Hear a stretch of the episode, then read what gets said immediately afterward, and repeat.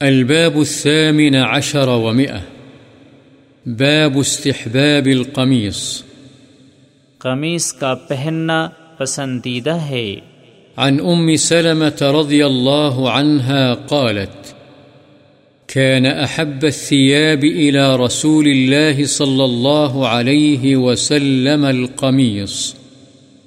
رواه أبو داود والترمذي وقال حديث حسن.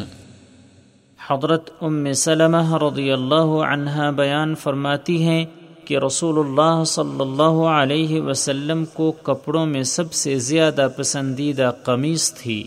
اسے ابو داود اور ترمذی نے روایت کیا ہے اور کہا ہے، یہ حدیث حسن ہے۔